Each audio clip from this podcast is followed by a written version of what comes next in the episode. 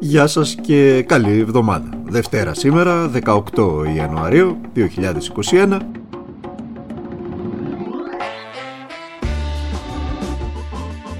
Είμαι ο Δημήτρης Χατζηνικόλας και ακούτε ένα ακόμη podcast του Τμήματος Πολιτικών Ειδήσεων του Document.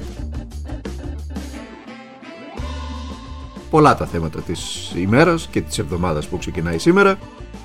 Ας αρχίσουμε με την καθημερινότητά μας, με την περίφημη καθημερινότητα των πολιτών.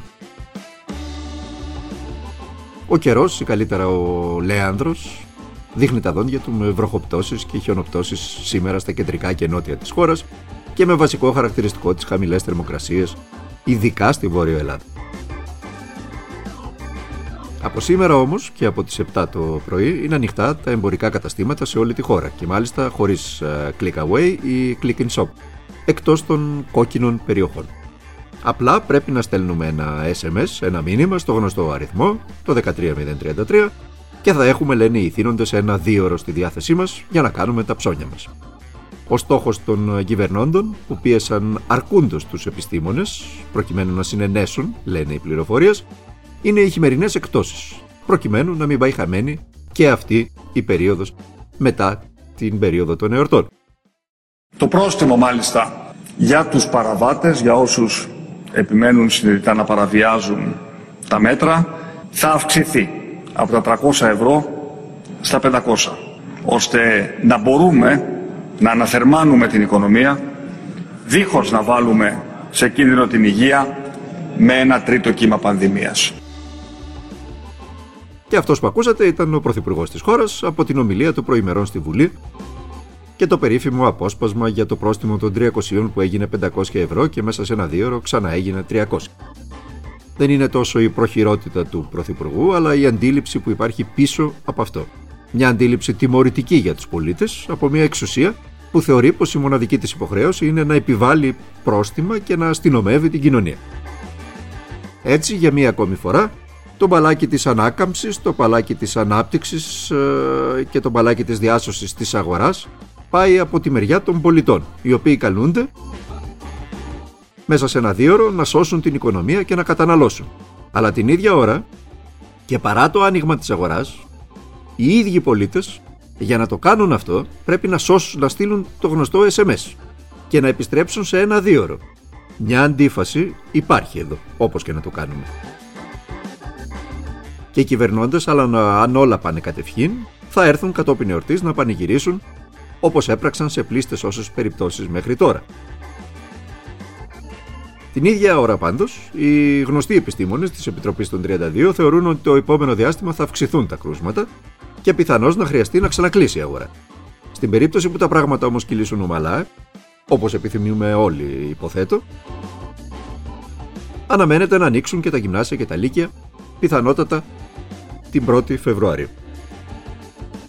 Και αφού μιλάμε για την τιμωρητική στάση και αντίληψη της πολιτείας απέναντι στους ε, πολίτες, στο χθεσινό βήμα της Κυριακής, στο ρεπορτάζ για το περίφημο κυβερνητικό σχέδιο για την ίδρυση νέου αστυνομικού σώματος, αναγράφονταν ευθαρσώς ότι το σχέδιο περιλαμβάνει αποθήκες οπλισμού εντός των πανεπιστημίων. Η Πανελλήνια Ομοσπονδία Αστυνομικών Υπαλλήλων λέει ότι οι ομάδες προστασίας πανεπιστημιακών ιδρυμάτων ε, δεν γίνεται να, να υπάρχουν αστυνομικά τμήματα μέσα στα πανεπιστήμια. Δεν πρέπει να υπάγονται στην Ελλάδα ούτε να στελεχώνονται από αστυνομικούς, αλλά να χρηματοδοτείτε, να καθοδηγείτε και να ελέγχετε από τους πανεπιστημιακούς φορείς, όπως γινόταν μέχρι τώρα δηλαδή. Να ξεκαθαρίσουμε κάτι. Σε κανένα δημόσιο πανεπιστήμιο του κόσμου, και είναι πάρα πολλά αυτά, ο φοιτητής δεν θα συναντήσει αστυνομικό στους διαδρόμους. Όπου υπάρχει φύλαξη είναι ιδιωτική, από τα ίδια τα ιδρύματα και ο αστυνομικός καλείται να επέμβει αν και εφόσον χρειαστεί. Σήμερα στον Sky, που αλλού, ο αρμόδιος υπουργός Μιχάλης Χρυσοχοίδης, ο οποίος έχει πάρει φορά και δεν κρατιέται, ανέφερε ως επιχείρημα ε, περιστατικά βίας μέσα στα πανεπιστήμια. Πάντα η ίδια κουτοπώνηρη αντίληψη με στόχο την αστυνόμευση και τον έλεγχο της κοινωνίας και εντός των επιχειρήσεων σημειώνονται περιστατικά βίας. Α φτιάξουμε και αστυνομία ΑΕ. Και εντός των μπαρ σημειώνονται περιστατικά βίας. Α φτιάξουμε ένα αντίστοιχο σώμα και ούτω καθεξής.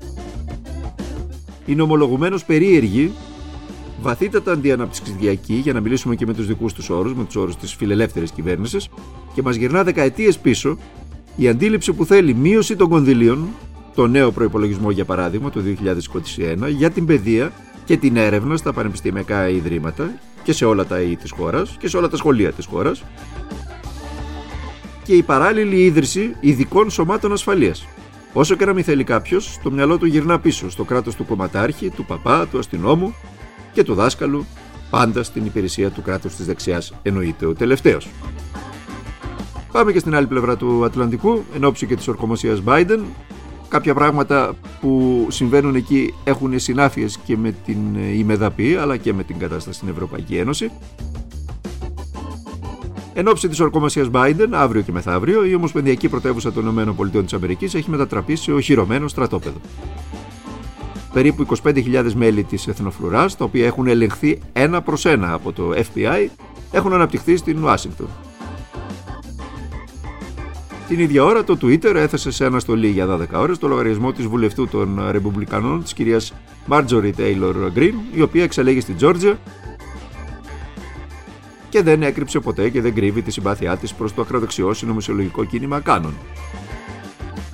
Για να καταλάβει κανείς περί τίνος πρόκειται, είναι γνωστό το animation της ομάδας αυτής στις Ηνωμένες Πολιτείες της Αμερικής, όπου δείχνει έναν κύκλο παιδόφιλων, οπαδών του σατανά, που διευθύνεται από εξέχοντες δημοκρατικούς οι οποίοι υποτίθεται ότι απαγάγουν, κακοποιούν, τρώνε παιδιά και πίνουν το αίμα τους για να ζήσουν αιώνια.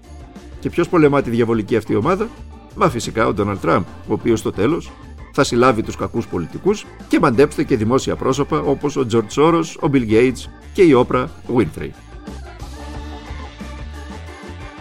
Και όποιος νομίζει ότι ο κίνδυνος της ακροδεξιάς έκανε την εμφάνισή του στις ΗΠΑ και μόνο εκεί, να σημειώσω ότι η πλακά του κινήματος με το σύμβολο Q παρουσιάστηκε στην Ευρώπη